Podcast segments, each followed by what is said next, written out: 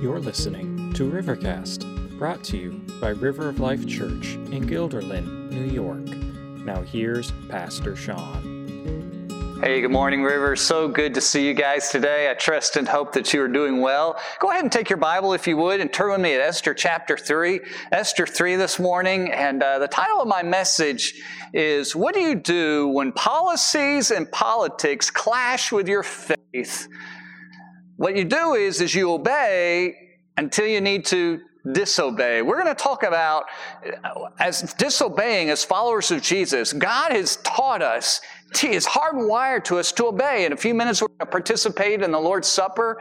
And even Jesus was obedient on the cross. He, as he prayed in the Garden of Gethsemane, Lord, I'm, uh, Father, I'm willing to to, to, to have, I want people to be saved and be forgiven their sins, but if there's any way that we can do this deal without me dying, I would love that.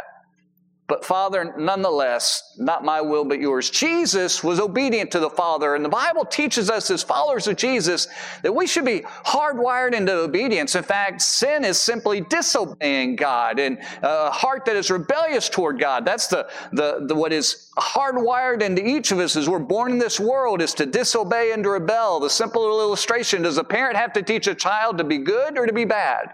You don't have to teach your kid to be bad. They know it. It's already wired into their little hearts to disobey and to want to do their own thing and to rebel and to question and buck and all of that. And, and so obedience is really us coming into alignment underneath God. And He tells us that we should be in alignment under the, the powers and the authorities in which we live, whether it's our governments, national, state, local, that kind of thing, whether we're a part of a homeowners association of where we live whatever arrangement, whether it's our work, our to naturally obey until those few moments when we're to disobey. That's what we're going to talk about this morning. Read with me, if you would, in Esther chapter 3. I'm going to read the whole chapter to give us the, the whole picture of the story. The Bible says this After these things, King Ahasuerus, or Xerxes, your Bible might say, promoted Haman the Agagite. This is the first time we see him. Now the stage is really going to be set for what's going on in this whole book today. So there's a new guy named Haman. He's an, an Agagite, which meant he was of the descendants of the Amalekites, the people of Canaan earlier on that, that possessed the promised land that God had given them. So uh, he was an Amalekite. It's significant. We'll come back to it in a minute. So the king elevated him and advanced him, the Bible says, and set his throne above all the officials who were with him. So he became number two in the land. And all the king's servants who were at the king's gate bowed down and paid homage to Haman, for the king had so commanded concerning him. But Mordecai, who was a Jew, did not bow down or pay homage. Then the king's servants who were at the gate said to Mordecai, Why do you transgress the king's command? And when they spoke to him day after day, he would not listen to them. They said, Haman, what are you doing? You should be bowing down. What, what's going on? And day after day, he told them. He told them um, that he would not listen to them. And they told Haman, like tattletales, right? Well, he's not, they're not, he's not obeying you. Like, it's like kids. It's like kids stuff. So they went and told Haman in order to see whether Mordecai's words would stand. For he had told them that he was a Jew. I think they really didn't want to bow down either. And they were kind of like, hey, let's see if Mordecai gets away with this. Maybe we can opt out of this thing too. Seems like what they were doing. But it doesn't turn that way, as you know. And when Haman in verse 5 saw that Mordecai did not bow down or pay homage to him, Haman was filled with fury. But he disdained to lay hands on Mordecai alone. He wanted more vengeance, more blood than just attacking Mordecai. So, as they made known to him the people of Mordecai, Haman sought to destroy all the Jews, the people of Mordecai, throughout the whole kingdom of Ahasuerus. In the first month, which is the month of Nisan, not the car, another month, in the 12th year of King Ahasuerus, they cast pur, that's like dice. So they cast lots, kind of like rolling the dice to see what they should do. They cast lots before Haman day after day, and they cast it month after month till the 12th month, which is the month of Adar. What they were doing is Haman had in his mind that he wanted to put to death all the Jews, and he was rolling the dice to get, find the favor of his deity, which would be the best month that he could have favor to do this well. So he was a religious person. He was a person of faith. It was a bad faith, and it was a faith in the wrong kind of thing, but nonetheless, he was trying to find out the best way that he could have success and get all of his vengeance to, to kill all of the Jews in his kingdom, as we'll see in just a moment. And then Haman in verse 8 said to King Ahasuerus, There's a certain people scattered abroad, didn't even name them, and dispersed among the peoples in all the provinces of your kingdom. That was true. Their laws are different from those of other people, which was also true. And they do not keep the king's laws. That's a little bit true. That's a half truth. They keep most of them, just that one. And so that it is not to the king's profit to tolerate them. If it please the king, let it be decreed that they be destroyed, annihilated, completely expunged from the earth. And I will pay 10,000 talents of silver into the king's into the hands of those who have charge of the king's business, that they may put it in the king's treasury. King, it won't cost you a thing. I'll finance the whole thing. In fact, I'll incentivize it to make sure it's done. Now, any good ruler should wait a minute. You're willing to pay that kind of money? What's the problem? What really is going on? But this king isn't that wise, as we'll see. And he goes along with it. In verse 11, and the king said to Haman, eh, The money is given to you, the people also to do with them as it seems to good you. The king said, Yeah, keep your money. I don't need it. You do whatever you want to do, go kill all the Jews. Then the king's scribes were summoned in verse 12 on the 13th day of the first month. An edict, according to all that Haman commanded, was written to the king's satraps and to the governors of all the provinces and to the officials of all the peoples, to every province in its own script and every people its own language. Remember, this was the largest empire. It went from India all the way over to North Africa, across that whole region, and he sent out an order it was written in the name of King Ahasuerus and sealed with a king's signet ring. Letters were sent by couriers to all the king's provinces with instruction to destroy, to kill, and to annihilate all Jews, young and old, women and children. And one day, the 13th day of the 12th month, which is the month of Adar, and to plunder their goods. And so the couriers go on out and do their thing and it's chilling. The last verse, verse 15, after the couriers went out, the Bible says, And the king and Haman sat down to drink, but the city of Susa was thrown into confusion. Chilling. But they just wrote an order to exterminate, to annihilate, to kill all of the people, the Jews, genocide, racist policy, to actually murder everyone. And they're like, hey, let's go have a drink. And they would just chill and act like it was no big thing. Just chilling. You may or may not have picked up on the date that we mentioned a, a minute ago. The Bible says that it was the first month, or excuse me, the um, the, the, the, dates that I shared with you earlier, I'm all of a sudden not finding it. 13th day of the first month. That doesn't mean anything to you and to me because we're not in tune to the Jewish calendar. But what that would have been like to them was hey, July 3rd, we got a new rule. We're going to exterminate and kill all Americans. Mean, that's bad enough, but we'd be like, wait a minute, that's the day before, like, we declared our independence. This was literally the day before the Passover when God had freed all of the Jews out of Egypt, when He said, I'm going to protect you and keep you safe.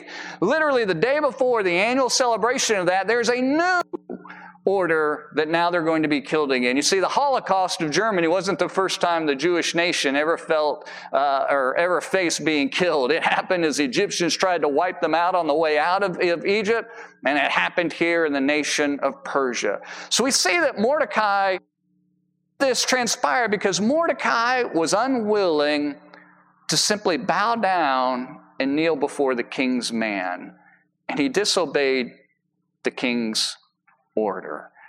Was Mordecai right? Was he wrong in doing that?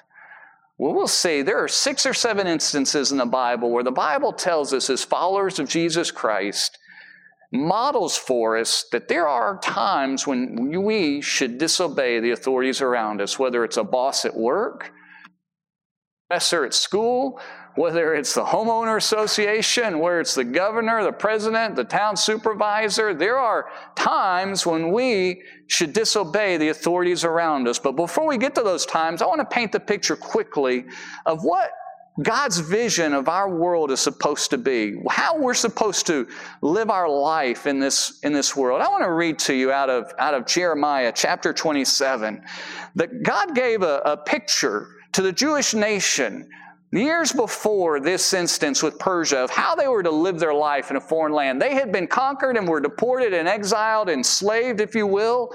And God wanted them to me. Yes, you are suffering punishment because of your sin and disobedience. And this is happening because I told you it would happen when you disobeyed me. It's your responsibility. It's your fault. There are consequences when you, in the rebellion of your own heart, don't pay attention to me. But God was letting them know that they weren't forsaken. And He gave them a picture of what their life was to be like in a foreign land. It's a picture of what your life and my life is to be like today. You see, our real citizenship, folks, is in heaven. When you're a follower of Jesus Christ, our first and foremost loyalty is to God. That's where our real citizenship is, and we should realize that we're all foreigners and strangers on this land. It matters not which nation you're a part of. It matters not where you were born, where your citizenship is, if it's with your naturalized country, if it's a country that you've immigrated to and, and swapped and, and changed your citizenship. But look what the Bible says that God kind of gives a picture for how we should live. In verse 4, you don't just listen. I don't want, well, you can turn there if you want to. I'm in Jeremiah 29 4, but it won't be on your screen. But listen to what the Bible says. Thus says the Lord of hosts, the God of Israel, to all the exiles whom I have sent into exile from Jerusalem to Babylon. You see, the king of Babylon didn't bring them in, God sent them there because they disobeyed him. They were there because God put them there. He tells them this God says this build houses, live in them, plant gardens, eat their produce, take wives and have sons and daughters. Take wives for your sons and, and give your daughters in marriage that they may bear sons and daughters. Multiply there and do not decrease. God's saying, guys, you're going to suffer for generations because of this sin. But live your life. Be blessed. Make your way there. Get jobs. Live, multiply, be blessed of me, and then the verse that I want to focus on, he says this But seek the welfare of the city where I have sent you into exile, and pray to the Lord on its behalf, for in its welfare you will find your welfare. You see, what God wants us to do, guys, is to live our life and to recognize that we live in a land that is not in alignment God. If we learned anything as we walk through the book of Daniel and the book of Judges, there, especially the book of Daniel, there's going to be no kingdom on this earth that is God's heavenly kingdom on this earth. It's not going to happen. That every kingdom, including the U.S., has its own seeds of destruction sown from the very beginning. No matter how much wonderful Christian heritage we may have in our past, no matter what honorable men and women have, have lived their lives before us, that every kingdom is ultimately apart from God's. And we are strangers and foreigners in these lands. And what we should do as we live is to seek God's blessing in the communities in the world in which we live. That our our allegiance and our eye is turned elsewhere. We've talked about that for numbers of different ways for the last, you know, several weeks or months. But as we live our life, that our hope is found in heaven and our hope is found in our Lord, and we should seek God's good upon this land in which we live. That was God's command to Mordecai and Esther. Even as they lived in Babylon, before they suffered this, was to, to live and make their way in this world and to pursue God and worship and glorify Him, but pursue the good for the communities in which they live, knowing that ultimately it's God that either blesses or removes blessings from communities. It's God who blesses or removes blessings from nations. That's the picture which, in which they should live. Let me give you the second picture, and then we'll talk about disobedience. Romans chapter 13. Listen to what the Bible says in, in the book of Romans. Paul the Apostle wrote this when Nero was king of Rome many centuries later. The one who was such a tyrant in Rome burned half the city because he wanted to rebuild other things, and then he had the audacity to blame it on the Christians. And he riled up the, the, the, the uh, Roman Empire, the city, against the Christians, and they crucified them and burned them, uh, lit them on fires. They hung on crosses. In fact, it was on such a display. That was his, instead of, you know, electricity and lights like we have in our football games, he would had his arena, uh, across the arena with crosses and Christians hanging there and lit them on fire so he could run his chariot races around at night. Just an insane tyrant. He's the guy that's on the, on the throne, leading and ruling that kind of regime when Paul writes this in Romans chapter 13. Paul said this He said, Let every person be subject to the governing authorities, for there's no authority except from God, and those that, that uh, exist have been instituted by God. Paul says, in that one sense, he says, Guys, you are to be obedient to every authority over your life. Because there's no one that has authority in your life except God's been giving it to them. So if you disobey them, it's like you disobeying God. If you complain against them, it's like you complaining against God. This gets uncomfortable for us because I don't know about you, but I don't like people telling me what to do. You probably don't either. But God tells us those authorities are there because God's there. And the thing that we don't like is really the result of our own sinful, disobedient nature in our heart. And we can't play against, we can't play against God's authorities on this earth and then submit to God. And actually, if you submit to God, you've got to submit to those as well, as what he just said in that one verse. Then he goes on in verse 2 and says, Therefore, who resists, whoever resists the authorities resists what God has appointed, and those who resist will incur judgment. For rulers are not a terror to, to good conduct, but to bad. Why would you have no fear of the one who's in authority? Then do what is good, and you'll receive for he is God's servant for your good. But if you do wrong, be afraid, for he does not bear the sword in vain. He is the servant of God and avenger who carries out God's wrath on the wrongdoer. And Paul continues there, but we won't. What Paul tells us, what Paul and Jeremiah tell us under the leadership of God is this wherever we live, whatever regime in which we live, whatever government system in which we find ourselves, whatever policy that we're under at work and at play in our government and all of that, we are to seek God's blessing in those arenas, live and expect God to bless us and live out our lives fully in that world, seeking God's good on that community and that world. But we're also to obey those laws and those rules as an expression of our obedience to God. That's the nature of what our Christian faith is to be. Well, if that's the case, why did Mordecai, going back to Esther, why did Mordecai disobey the king's order? He was a government official of the day. Why did he do that? I don't, the Bible doesn't give us all the reasons behind it. We're left to surmise a couple, but the Bible doesn't leave us without clues. Couple of things. One, in the Persian world, to bow down before the emperor was in essence, to almost treat the emperor like a divine deity. You know, Rome wasn't the first one to invent that. Power corrupts, and absolute power corrupts absolutely, as the saying goes. I mean, we've walked, talked about a man who thought all the women in the empire belonged to him if he wanted them, right? That's the kind of mentality that we have. And, and so those in authority were lifted up. And so Mordecai saw that and saw that this, in essence, wasn't just simply giving respect. It wasn't saluting. It wasn't even, you know, just simply bending the knee or whatever, but it was actually recognizing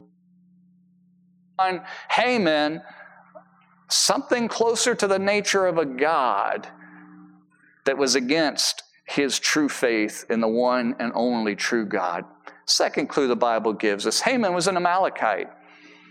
You may remember the story of Exodus when the Jews were leaving the promised land. Remember the story where Moses is praying, Joshua's fighting the battle, and every time Moses hands up, they're winning. When they're down, they're losing. That was the Amalekites. The Jews were minding their own business. They were passing through to the promised land. And the Amalekites didn't like it. They had just left the oppressive nation of Egypt that had commanded them to kill their, their children and just awful slavery and oppression. And the Amalekites did a proactive, unprovoked attack to kill them and wipe them out. And the Jews had to defend themselves. And from that point on, the Bible says that God set in his mind well, God didn't set his mind at that point. God's mind's always been set. But that's when we first discover that God was against the Amalekite people and said that he would wipe them out. Fast forward, those are the same people that remember King Saul when Samuel told him to conquer the Amalekites. King Agag was there before King Saul. And the Bible says that God had commanded that all of the Amalekite people, all of their oxen, all of their sheep, everything was to be devoted to the Lord and put to death because of their disobedience and their rebellion against a holy God in heaven. But King Saul disobeyed that. They kept the best of the, the sheep and the livestock and they kept the king alive. Do you remember how angry that Samuel was at Saul? In fact, he ended up killing, or at, yeah, at Saul, and he ended up killing Agag that day. And that was the beginning of the end for King Saul and his authority over Israel. God was against those people because they were against God and his people. And Mordecai recognized that. And Mordecai was, in essence, saying, God, I'm going to obey you, and I'm not going to follow the one whom you said should be destroyed. It was a religious, spiritual faith objection to what was put upon him. So, when should you and I disobey the governments around us? We like to complain about those, and I'm there. We, I complain more than I should because all of these things that we're talking about. But the Bible tells us we're to be people by nature in our heart that are obedient, to obey their parents. We, our culture has kind of made light of that and children to express themselves. And we could talk all about that a whole nother day, but obedience is what God expects out of us, not brainless obedience, but faith and faithful obedience. And the two instances, when we look at the two, two, reasons that we are called to disobey our governing authorities, as we look at Scripture, there's six or seven times when God's people disobey the command of the day. It's when the command is overtly evil, or secondly, the command tells us to disobey what God clearly says. You see, God, the Egyptian nation told the Jews, kill all the Jewish baby boys put them to death. The Jews are just, they thought the Jews are just really strong people. They have lots of boys, they're strapping. They're starting to outnumber us. There's going to be like a coup. We got to knock their population back a little bit. So you you midwives, you nurses, when those babies come out and it's a boy, kill them. That was the command. Awful. Awful command. And the Bible says that the Jewish midwives disobeyed. Why? Because it was an evil order. And we get the whole story of Moses and how he was saved. Shadrach, Meshach, and Abednego refused to bow down before those idols. And they were thrown in the hottest part of the fire. Was that evil to bow down for idols? Absolutely. But it was, on top of that, it was just wrong and against what God's word said. The king of Babylon made a decree that you could pray to no one except to uh, the king for a time. And Daniel said, I'm not going to pray to the king. He's not my God. And he continued to pray before God and he disobeyed, disregarded. Paul or the apostles, Peter and John, I believe it was, when they were standing before the religious authorities in the book of Acts, they said, Don't talk about Jesus. Cut it out. Don't do it. And they said, Hey, whatever floats your boat, man. If you, if you guys think that it's wrong to talk about Jesus, that's your call. But for us, yeah, we're not going to do that. It's wrong. We're, we can not help but talk about the things, about the one who's changed our lives. And they disobeyed the governing authorities and obeyed Jesus and continued to proclaim his name. There's two times in your life when you should disobey clearly what those rulers might tell you to do. It's when it's evil and when it clearly goes against God's word. You know, in this past year with the whole pandemic and all of the wearing masks and social distancing and all of that, I had lots of conversations with pastors, and so many were like, well, wait a minute, they can't tell us not to worship. God tells us to worship and all of that together. And I, And, you know, you could interpret it that way. I looked at much of it and was like, you know what? The government has the responsibility to look out for the safety and welfare of all of us. I don't like some of these, and yeah, I got a lot of questions and doubts and skepticism as well, because I know what government likes to do, even in the U.S., and all of that. But at the end of the day, we can still worship God, we just have to do it differently. And the Bible didn't say you have to be able to do your thing exactly the way you want to do it to worship me. It just said worship and gather. And I'm glad that we had technology we could do it. And so for us and me at River, we felt like and honor God and honor our authorities and adapt and and wear masks and all of that. Don't like it, don't enjoy it, but we felt like that was being most what was obedient to God. Going way beyond that, folks, I don't know where our country is headed. You know, it's shocking to me to think that it was just a little over 50 years ago. I think it wasn't Lyndon Johnson that was it 1964 when he finally and firmly repealed all of the segregation laws. That was not long ago, folks.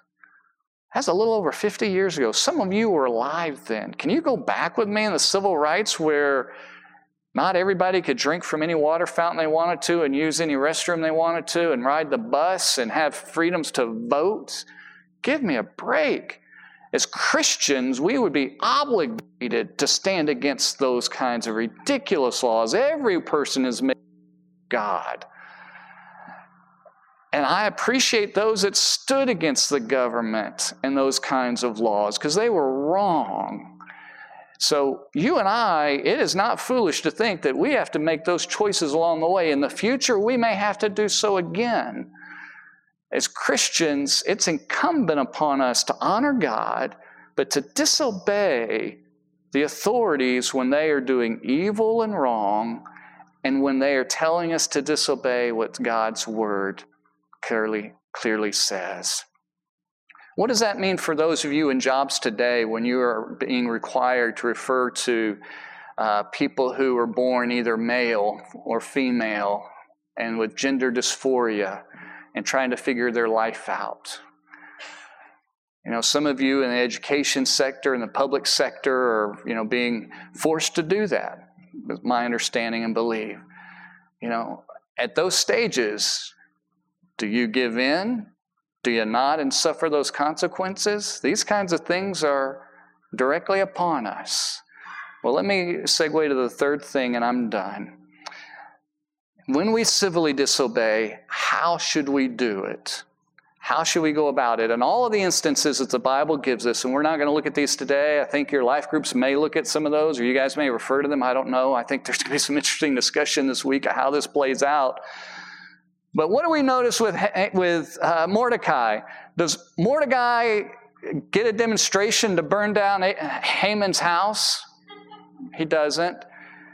Is he respectful? Seems to be. He just refuses to bow. He refuses to bow to compromise his own faith in God and the one true God, and he goes against the norm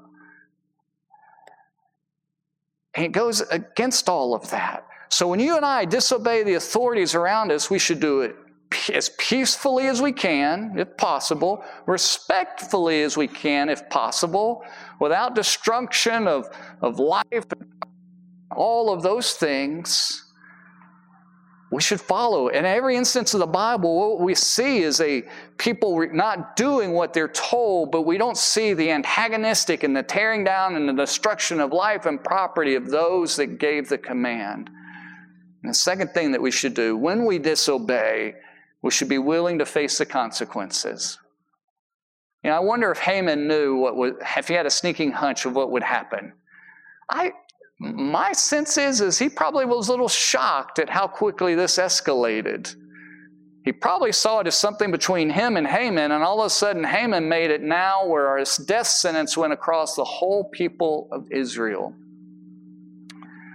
So when you and I disobey, whether it's our boss, whether it's our, our supervisor, our, professor, a, a governor, a, a, any type of any kind of authority, we need to do it knowing that we're going to face the consequences in the middle of that. We should, with eyes wide open, recognizing that there's going to be consequences in the middle of it, recognizing that, that things may happen.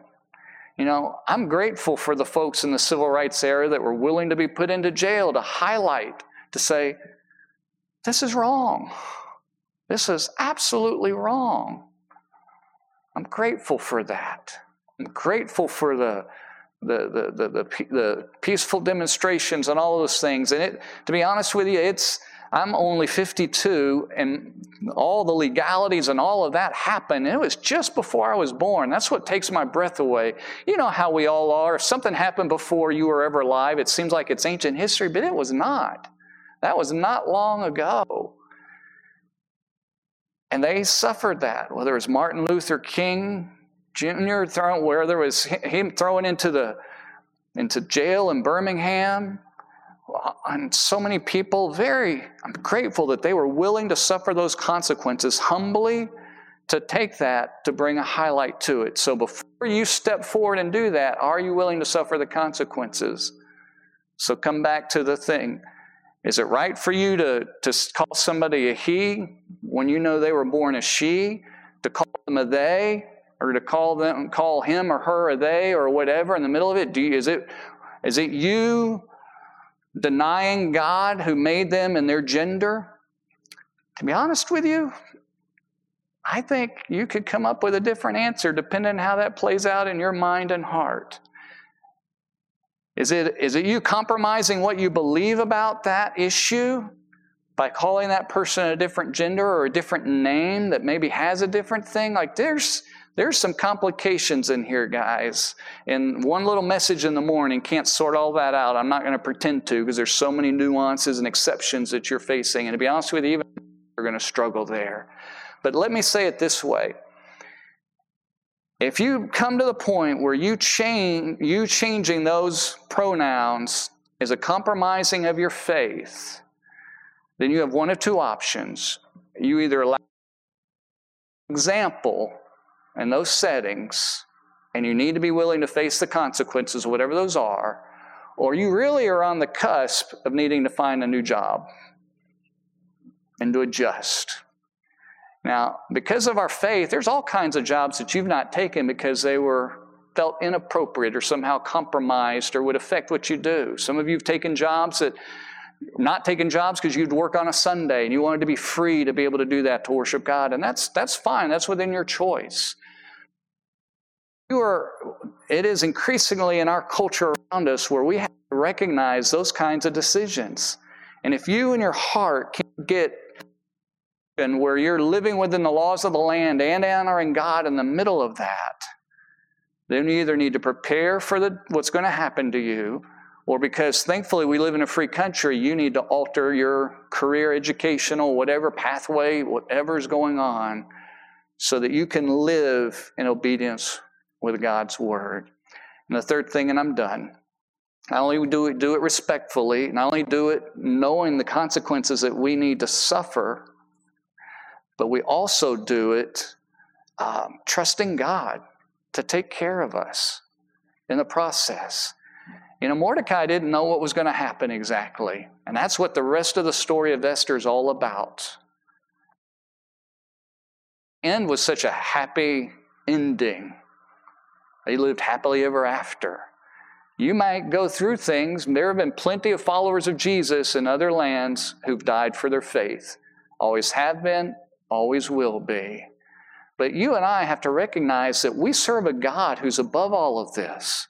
I think back to the Nuremberg trials, back to the, coming out of Nazi Germany, and the attorneys argued on behalf of the the officers of the, of the, of the Hitler's Nazi regime. Well, they were just following the orders of the land. It's not fault. It's not their fault they committed genocide and killed all these Jews. They just were following the authority of their land. And I like what one of the judgment judge's comments were said. He said this: Is there not a law above our laws? Isn't there something that's a little bit higher? You see, that's what the one that we follow. We don't just blindly, as Christians, follow the laws that are underneath us. We do it with eyes open, or the laws that are over us. And every ounce of whatever law we can follow and keep our conscience before God and honor Him, then we are to do that because it honors God. And when we can no longer do that, then we must civilly disobey and take whatever consequences come with that. So, folks, I don't know what challenges you face at work. They come in small ways. One of our members in the past, at their workplace, all of the employees went on up to a, a, another floor and they held a seance together. And this employee had to say, Yeah, I don't want to do that. It wasn't mandatory, but it was social pressure. You are, will face all kinds of things in your workplace and you'll have to make some of those choices. Because we live in a free land, you might opt out of some of those jobs, some of those careers, move forward, move, just say, I'm going to do it because that's what I'm going to take to honor God. Somewhere along the line, you and I may come to a point where we have to make a decision about various things. That world is, is here and real around us. But regardless, folks, have eyes open.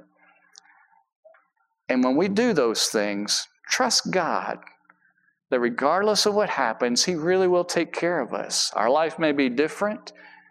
Our life may, in some places, if persecution comes to a real degree, it may end. But the Lord of heaven is God, and He'll take care of us. So that's I want us to see out of, out of Esther chapter 3.